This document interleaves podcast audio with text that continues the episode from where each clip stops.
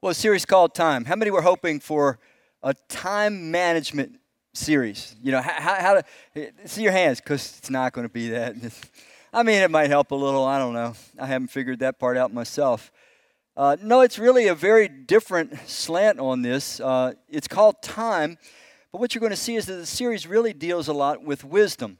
It's the idea that God intends for us to recognize certain experiences, certain realities, and He wants us to not only recognize them, but respond appropriately to them.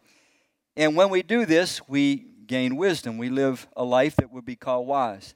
100 years, here's a couple facts to think about. Our Earth is a vehicle hurtling through space around our sun at 67. Oh boy, we got problems. We had problems in the first service with the mic too, so they gave me a new mic, and this is making whistling noises. How, how are we now? All right. Um, you didn't know this, but you're traveling right now 67,000 miles per hour. You really are. You're, you're hurtling through space, and um, you don't feel it because your spaceship is so big, the Earth, and uh, the space you're going through is so vast. Um, you're not tracking with me, I can tell. I'm going to have to try something different. First service, man, they were so with me on this stuff. They were like, yes, Randy, yes, we want more of that. Um, 100 years equals 1,200 months. How many knew that? Can I just see your hands? Yeah, okay, now you're with me. Uh, 52 weeks, or 5,200 weeks if you live 100 years. 36,005. Boy, we got problems, fellas, with this mic. Uh, 30, 30, I can't even stand it myself, if, and I know they can't. If I could, just give me that handheld back. I give up. This is just a cursed day, folks.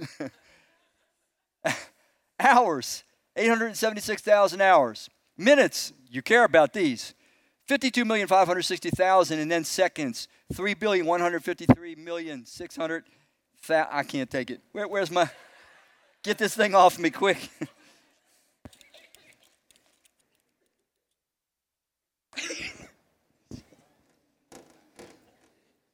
now, this will be even more aggravating because I'm not very good with these kind of mics. So, this message will test your patience and uh, your kindness toward me. All right. Just some interesting facts. How about this? If one actually lives to be 100 years old, our heart will beat three to four billion times. And you talk about a piece of machinery. Three to four billion times that heart will beat. Um, now, of course, if you live to be 133 years, you'll be unconscious with your mouth hanging open, sound asleep. 33 years of sleep. Come on, people. you'll be working out of those 100 years, about 11 or 12 years, some more. Uh, you'll be driving four to five years, much of which is spent in traffic. Three to four years online, some will be far more than that. Nine to 10 years watching TV, some will be more, some will be less. One to two years cleaning, except for men, it'll be far less.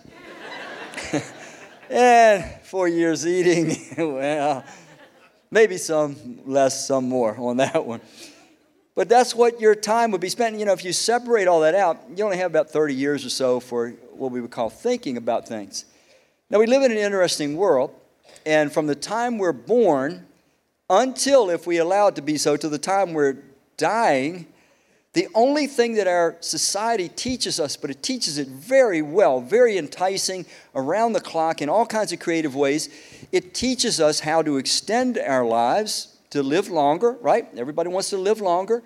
And it teaches us how to make our lives more comfortable, more pleasurable as long as we live.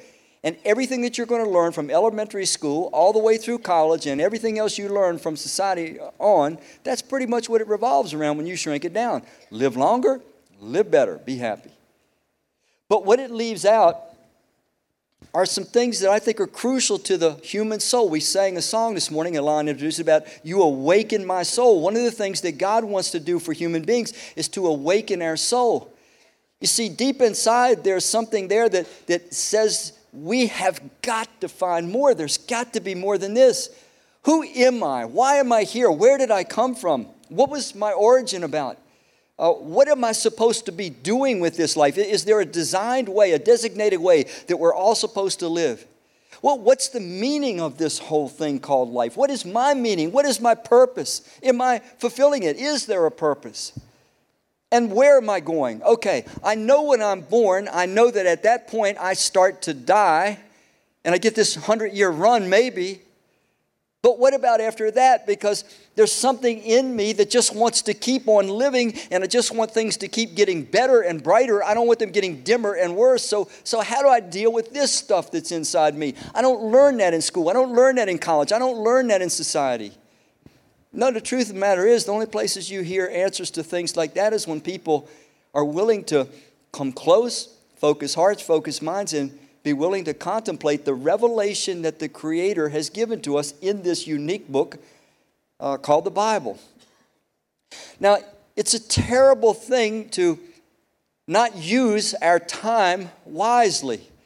Uh, let me give you a couple of illustrations of what I think shows a, a sad misuse of time. Richard Dreyfuss, very good, very accomplished actor. He was asked about, you know, as he's getting older, about his views on life. And in the article, he says he's an agnostic and yet he's kind of hoping for a reincarnation. So, you know, put all that together. But he says this Isn't it funny that God takes you and puts your thoughts, or excuse me, to put you through the unendurable, and then at the moment you have just begun, begun to understand it and have some wisdom, it ends? I have this inner life which is vast and as large as the universe. I really like me. I, I hope I have another life. I hope I get another shot. Now, here's a guy who's coming toward the end of that hundred years. He's moving in that direction, and the uncertainty is kind of sad. How about one more example? Iggy Pop uh, from the infamous band The Stooges. Uh, he was asked recently, he, he's 69 years old, it was January 25th, 2017, uh, interview with him. He was asked, Does he think about his own mortality? His answer, Well, of course I do. Part of the experience of being my age, and particularly in my corner of my field, is that, oh gosh, I could click off the names, but all sorts of people I've had a drink with, and then all the people in my group, there's only one left that's alive besides him. With the exception of one, all of us are gone. So obviously, I begin thinking about myself, needing his own mortality. It goes on. What exactly do you think? The interviewer asked Pop. Well, okay, I'm alive. Great. So, what's good about that? That's question one. Then, what is a reasonable amount of time that I can look forward to? Would you be satisfied with being 69 years old and that's what your view on life is at that point? That you're just wondering how much more time do you have? It appears to me that he hasn't contemplated this extraordinarily rare gift that God entrusts us with, this thing called time. Listen, the most important thing that you will ever have in your hands, and it will be moving as you hold it, is time. Once you give me your time, I give you my time. I've given something I can never reclaim, and neither can you. It's the most precious commodity any of us has, is time. You can't regain it once it's given. It's always on the move. But now, the Creator intended us to understand that there's a start and a stop. And He actually wants us to contemplate the stop, meaning death. That's what this portion or this message is going to be about as we move through life. Now, I want to take you to a portion of Scripture. It's uh, the book of Ecclesiastes, chapter 3. If you don't mind, turn to page 741, and I'm going to give you a little bit of background as you're turning there. Page 741, you're going to be looking at Ecclesiastes chapter 3. This entire series of six messages will come from chapter 3. There are 14 cycles in chapter 3, verse 1 through 8. We're only going to cover six of them. But as you turn there, uh, Ecclesiastes is written by King Solomon. He was the greatest king of Israel's time in that he reigned fully over all the territory, or almost all the territory that God allotted to them. He was wealthy, he had great peace. His father David, a warrior, had set things up for him. When he was young, he made a prayer in 1 Kings chapter 3. You can read about it. He prayed to God that God would give him wisdom so that he could rule well over the people of Israel. And God answered and he said, I'm going to give you wisdom, and I'm going to give you more wisdom than anyone has ever had before you, and I'm going to give you so much wisdom, there's never going to be a person after you that has as much wisdom as you. It says in uh, 1 Kings chapter 4, it says the people came from all over the world of that day to just sit and listen to Solomon because he was indeed so wise his wisdom was renowned. Now, when you come to this book of Ecclesiastes, though, it's an interesting season in Solomon's life. Because he's so wealthy, because he has so much peace, he decides to just explore everything that a human being can experience in life. And when you read the book of Ecclesiastes, that's kind of the background. And he goes way, way, way astray, but then he comes back to some conclusions. And essentially, Essentially, it's this idea that you better be examining time and its use or it's impossible to live life wisely. Solomon wrote Proverbs and he wrote Ecclesiastes, and both of those books are all about wisdom, and it always contrasts wisdom with the fool. Solomon says some people are fools. They live life foolishly. They go with the flow. They line up with everybody else. They don't think about the meaning of life. They don't consider their creator. He says other people grow wise in this life. So let's pick up now. And like I said, there's 14 cycles that we're going to cover here, but we're only going to look at six in this series. So let's start in chapter 3, beginning in verse 1. It says, For everything there is an appointed time and an appropriate time for every activity on earth. Notice those two things because that's kind of the key overriding concepts in this entire series. God wants us to recognize that there are certain times, certain cycles, certain seasons, and these seasons, we're not just to recognize them, we're to understand what is the appropriate action for this time and this season. And if we recognize the times and if we then participate with appropriate action, we become what Scripture calls wise. So he says, For there's an appointed time and an appropriate time for everything on activity on earth. Let's go on. Now it gets kind of redundant. Here's the 14 cycles. Today we're going to deal with verse 2 a time to be born and a time to die, a time to plant and a time to uproot what was planted, a time to kill and a time to heal, a time to break down and a time to build up, a time to weep and a time to laugh a time to mourn and a time to dance, a time to throw away stones and a time to gather stones, a time to embrace and a time to refrain from embracing, a time to search and a time to give something up as lost, time to keep and a time to throw away, a time to rip and a time to sow, a time to keep silent and a time to speak, a time to love and a time to hate, a time for war and a time for peace. Now, the first one we're going to deal with is a time to be born and a time to die. And what Solomon's point is, is that if we don't look at these realities and consider them early in life, it's impossible to live wisely. Let me say it differently. If we don't early on in life consider the reality of our death and the uncertainty of it, it is literally impossible for us to live wisely. We will absolutely live foolishly. It, how many have ever heard people say things like, you know, if you really want to live wisely, contemplate being at your own funeral and what would you want to hear people saying at your funeral? How many have ever heard that illustration before? That's a pretty good thing, you know, really. I mean, if you want to hear people say nice things about you, you best be doing nice things. If you want family members and friends and associates to you know, speak lovingly toward you, you, you best be investing in that kind of a lifestyle. Woody Allen said that here's what he'd like to hear when he's at his funeral. Somebody would look and say, Look, look, he's moving, he's moving. but we know that just doesn't work that way. So let me give you a little formula. We're going to repeat this formula all through this series because it is the key to these cycles of life that we are to become aware of, but then awareness is not enough unless we produce the appropriate action for each cycle. So here, here's this little formula awareness, God wants us to develop awareness and appropriate action, and that equals wisdom in life. We need to know what time it is, we need to know what season it is in life, and then we need to understand and apply the appropriate action for that time and that season. That equals wisdom. Let me go with a further explanation.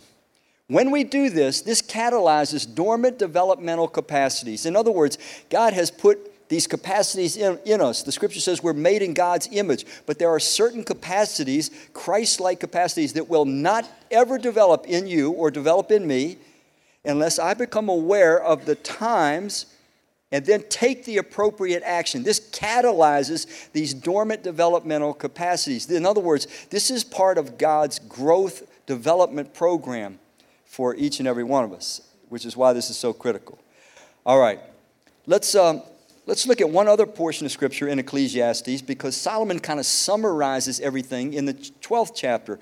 So go ahead and turn there if you were already in chapter 3, page 741. I guess if you go to page 751 uh, in his Bibles that are near you on your chair, we can go to chapter 12. And I'm going to skip around a bit. Let's, let's start in verse 1.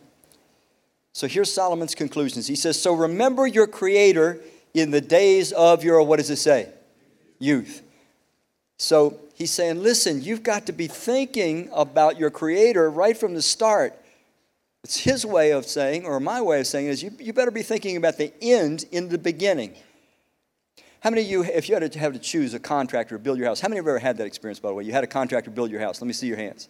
Yeah, it's a terrible experience, isn't it? Um, it's, it's good when it's over. That's the good part about it, you know. But let's say you have two contractors you're interviewing. So one contractor comes to you and he says, oh, okay, well, here, I have this book and it shows you all these various plans of homes that you can choose from. You say, okay, you look through the plans and, and that's pretty good. You get another contractor and you're saying, well, well look, uh, what kind of house can you offer to build for me? He says, oh, no, no, no, I don't work that way. He says, you see, when I, when I build a house, what I do is I just got to feel it, man. I just, whatever comes over me, I just kind of start working and, you know, whatever, whatever I feel, that's, that's what you get. Which contractor are you hiring? yeah, you know the answer. We all understand so many things in life require us looking at the end in the beginning. And if you don't have a clear picture of the end and its value and its importance, we're not going to be able to take the appropriate steps that would be called wise steps along the way. So that's the idea. So let's go to chapter 12. And in verse 1, he says, Remember your Creator in the days of your youth, before the difficult days come and the years draw near when you will say, I have no pleasure in them. Drop down to verse 7. And the dust returns to the earth it was, it was, and the dust returns to the earth as it was, and the life's breath or spirit returns to God who gave it. And then jump one more time with me to verse 13. Having heard everything, I have reached this conclusion fear God and keep his commandments. Fear, the idea is that have reverence, give supreme importance to God, and keep his commandments, because this is the whole duty of man. For God will evaluate every deed, including everything, whether good or evil. It's critical that we start life with this understanding of how it ends. It's going to end, first of all. And we don't know when it's going to end, and we don't know how it's going to end. We didn't choose the way we were born when we were born, right?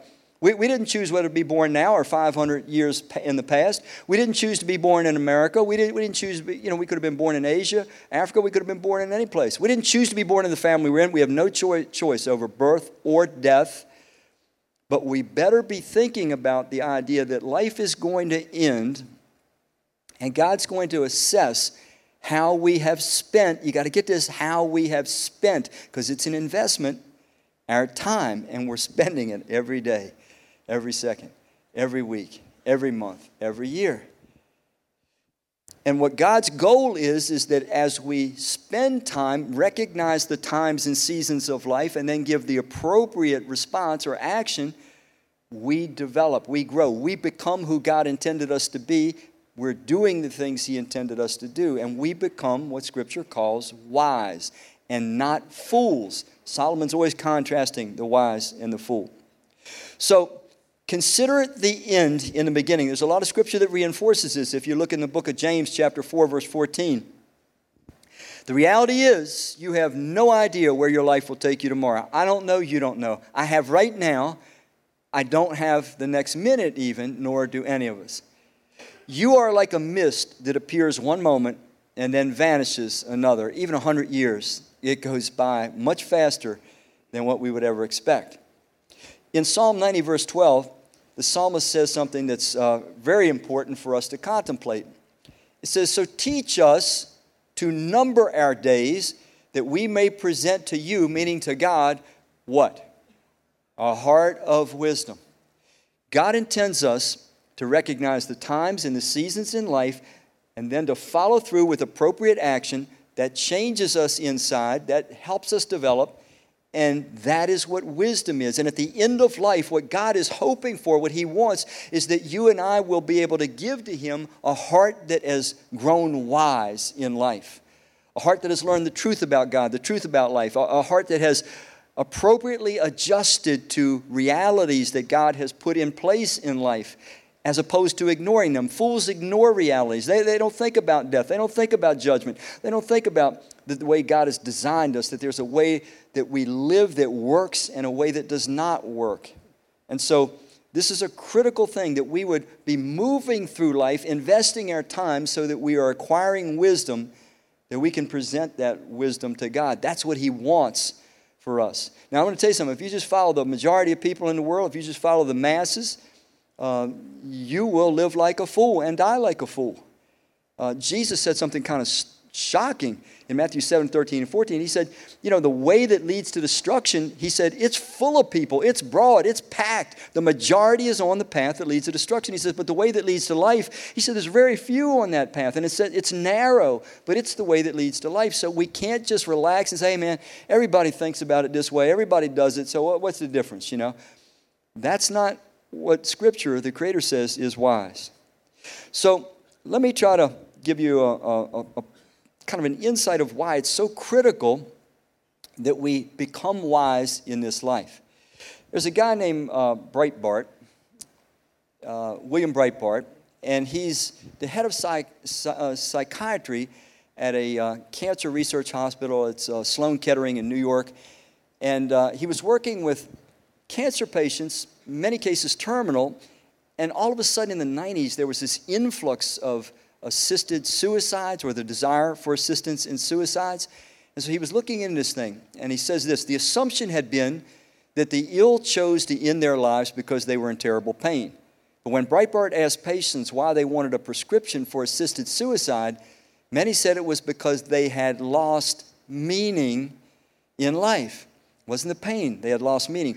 Breitbart, Breitbart knew he could treat depression with drugs or therapy, but he was stumped when it came to treating meaninglessness. It goes on. What I suddenly discovered, Breitbart explained, was that the importance of meaning, the search for meaning, the need to create meaning, the ability to experience meaning, was a basic motivating force of human behavior. We were not taught this stuff at medical school. You see, inside of every single human being that you and I will ever meet, and inside of us, is this longing for meaning. I want today and tomorrow and the rest of my life, and when the end of my life comes, I want to be able to make some sense out of it, that it mattered to somebody, that every, every part of it mattered, that there's a meaning and there's a purpose. I challenge you, ask anyone to come up with a sufficient, a soul satisfying, sufficient reason for, or, for the, or the expression for the meaning of life apart from God, apart from our Creator, apart from His plan and purpose for us. It's not there. And that's why these people were opting for death. That when they finally got into the hardest places in life, they had no purpose, they had no meaning, there was no reason to fight anymore. So, purpose is critical, and purpose comes from seeing life from God's perspective. Let me share a little thought with you.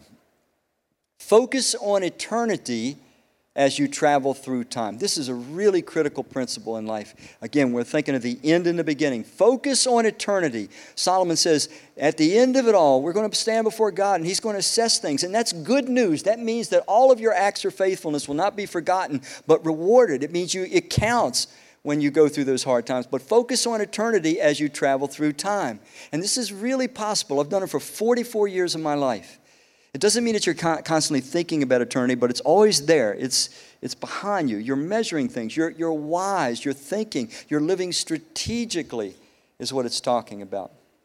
So, okay, considering the end and the beginning, a time to be born and a time to die is important, but honestly, just considering the end and the beginning doesn't matter much if we don't pursue the end from the beginning. In other words, if my desire is that when life has ended, I'm going to hear from Christ, well done, good and faithful servant. If I want the people that knew me best to love me most, if I want people to say, this person blessed my life, uh, imparted something of value to me, then I must, you must be pursuing that now, consciously, strategically, deliberately. Because if we don't, it, it just won't happen. It's not the way life works. So, some of you, I assume, were probably thinking, well, Randy, I've already missed that train, man. It's, it's, it's too late for me because it says, remember your creator in the days of your youth. And I haven't done that. I, I, I haven't walked with God from my youth. In fact, Randy, I, I'm, I'm in my latter times in life. I'm 30, I'm 40, I'm 50, I'm 60, I'm 80, I'm 90, and, and I'm just now kind of awakening to the importance of a relationship with my Creator. So, what about me? Have I blown it? Have I burned all the, the time? Is, is there any hope that God would ever still be pleased with someone like me? Listen to this verse from Hebrews 3:15. The scripture says, if you hear his voice when? Today. Today. Don't be stubborn like those who rebelled. If we hear his voice today, don't be stubborn. In other words, there's still time. It doesn't matter what season we are in life. There's a really peculiar parable that Jesus told in Matthew chapter 20, verses 1 through 16. Some of you have probably read it, but it's really an interesting one. It's this parable where he says, Hey, there was this guy, he had this vineyard and he needed some work. He needed some help with it. So he went out to hire some people. So he went out around 9 o'clock and he said, Hey, man, you want to work, work today? You want to work in my vineyard? Come on, I'll, I'll pay you what's right. The guy hires. He says he goes out a little later and he hires some more guys. Then he goes out again at 12 o'clock. He says, Hey, man, you want to work today? Come on to my vineyard. I'll pay you what's right. Then he goes out, it says again at 3 o'clock and he hires more guys. Then the parable says, he goes out at 5 o'clock. I mean, it's only about an hour before quitting time, I imagine. 5 o'clock and he hires more guys. He says, Don't worry, I'll, I'll pay you what's right. So, okay the parable goes to the time for the guys to get paid. So there's a guy that started at 9 o'clock, one that started, who knows, 10, 11 o'clock, one that started at 12, one that started at 3, one that started at 5. He hardly rolled up his sleeves and it was quitting time already. And in the parable, the owner of the vineyard, you're not going to like this. he gives all of them the same amount of money. Now, come on, let's be honest. If you're the 9 o'clock person, are you a little ticked? Oh, yeah, you're, you're a little ticked. You say, well, what, what's the point of this? Jesus says the first, in some cases, are going to be last, and the last are going to be first. God doesn't look at time like you and I do. There are numerous examples of this. God wants us to finish well.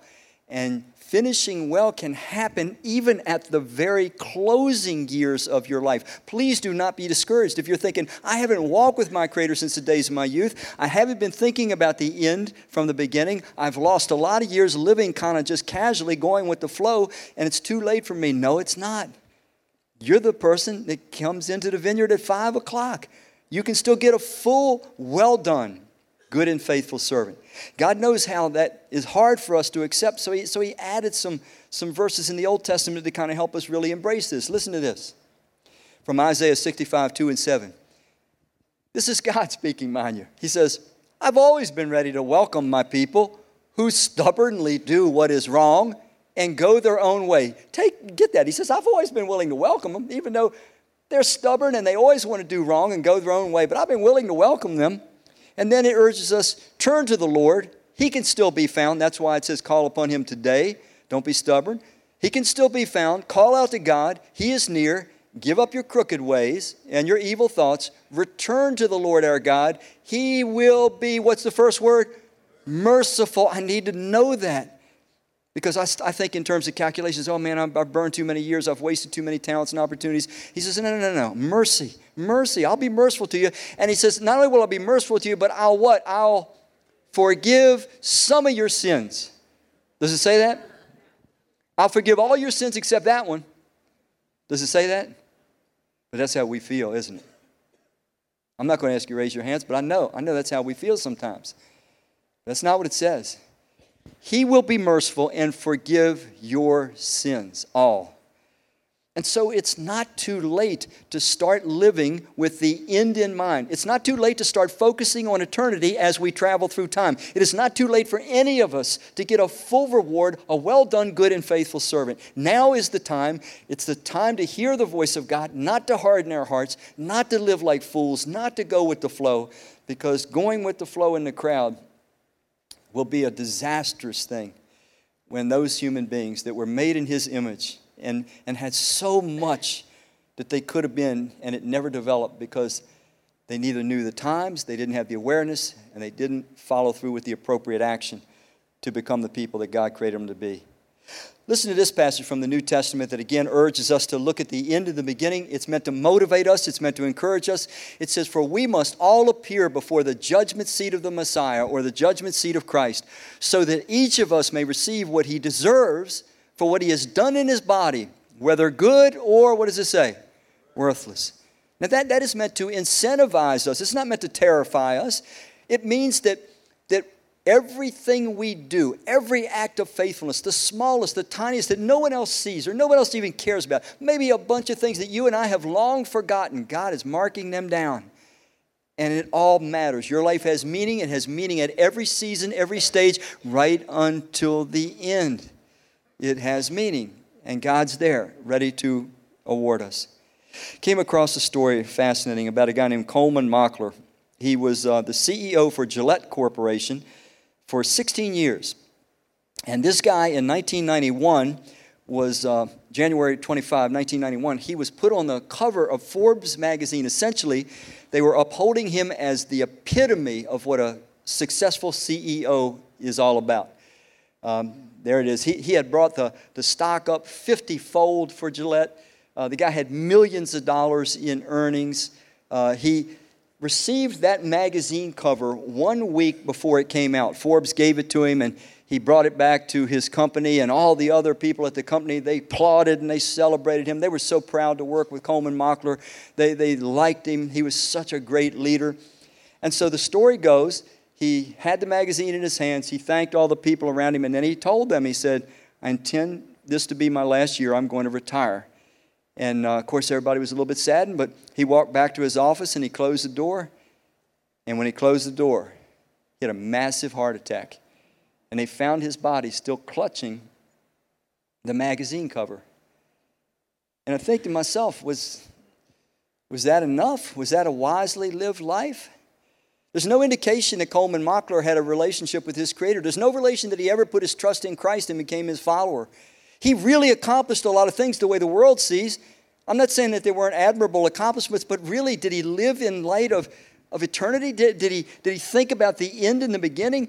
Do you think when his heart was crushing in pain, he was thinking, I'm really satisfied with the way I've invested my life and I'm really ready to go into whatever there is after this? I don't think so. I don't think it's possible. So he serves as a warning sign to us to follow this next verse. The apostle Paul in 1 Corinthians chapter 15. He says, "So my dear brothers and sisters, Stand strong. Do not let anything move you. The idea, don't be distracted. Don't be discouraged. Don't be deterred, he says. Don't let anything move you. Always, that's a big word, always. Always give yourselves, the next one is really big too, fully, not half heartedly, not dutifully. Always give yourselves fully to what? You tell me. To the work of the Lord. I didn't write that, Paul did, the Apostle Paul, led by the Spirit of God. Always Give yourselves fully to the work of the Lord. Why? Paul, why should we do this? There's a lot of other things that, that you know, require our involvement. Because you know that your work in the Lord is never what? Wasted. Now, we're all spending time, like I said. We're all investing time. It's moving, it's moving really fast. The only question is are we investing our time in anything that's going to have impact in eternity? Not just for us, but for others. Now, don't get me wrong. I mean, eh, sometimes I think the most impactful things are done in secret with very few people knowing them. Like I said, every act of faithfulness counts, but God wants us to be conscientious about these things. He said, always give yourselves fully to the work of the Lord because He says, you're never going to regret this. It's never going to be worthless. So, isn't that a good question to ask ourselves right now? Am I, are you, always giving ourselves to the work of the Lord, fully giving ourselves to the work of the Lord, because we're confident that's something you can invest time in, and you will be glad at the end that you invested it now as you go through eternity. Now, that doesn't mean that you're always involved in church work. I mean, we, you know, the work of the Lord is every day, everywhere we're at. It's being faithful at the job, it's being faithful at home. It's, it's all these different things, but we're doing it to honor God and to bless others. But, but are we always at it, always at the work of the Lord? That's a good way to invest your life, and I don't shrink back from saying that. Let me close with a story about a lady that is quite a contrast to the other examples we've had at this point contrast to Richard Dreyfuss, contrast to Iggy Pop, and their, their lack of preparation for what could be closing years, lack of Colman Mockler. And it's a lady named Kara Tippett. And Kara Tippett was a long term follower of Christ, even though she died quite young. She uh, died and went to be with the Lord in March 22nd, 2015. And as she was dying, she had terminal cancer and she knew it, but she, she journaled and kept a record of all her experiences as she went in and out of different seasons of suffering and struggle. She had four young kids she left behind. And she put it into a book. The book was published in 2014. It was called A, a Hard Peace. A Hard Peace.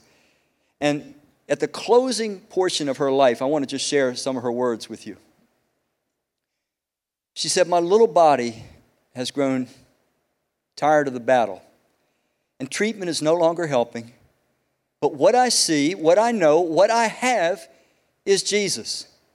He has still given me breath, and with it I pray I would live well and fade well by degrees.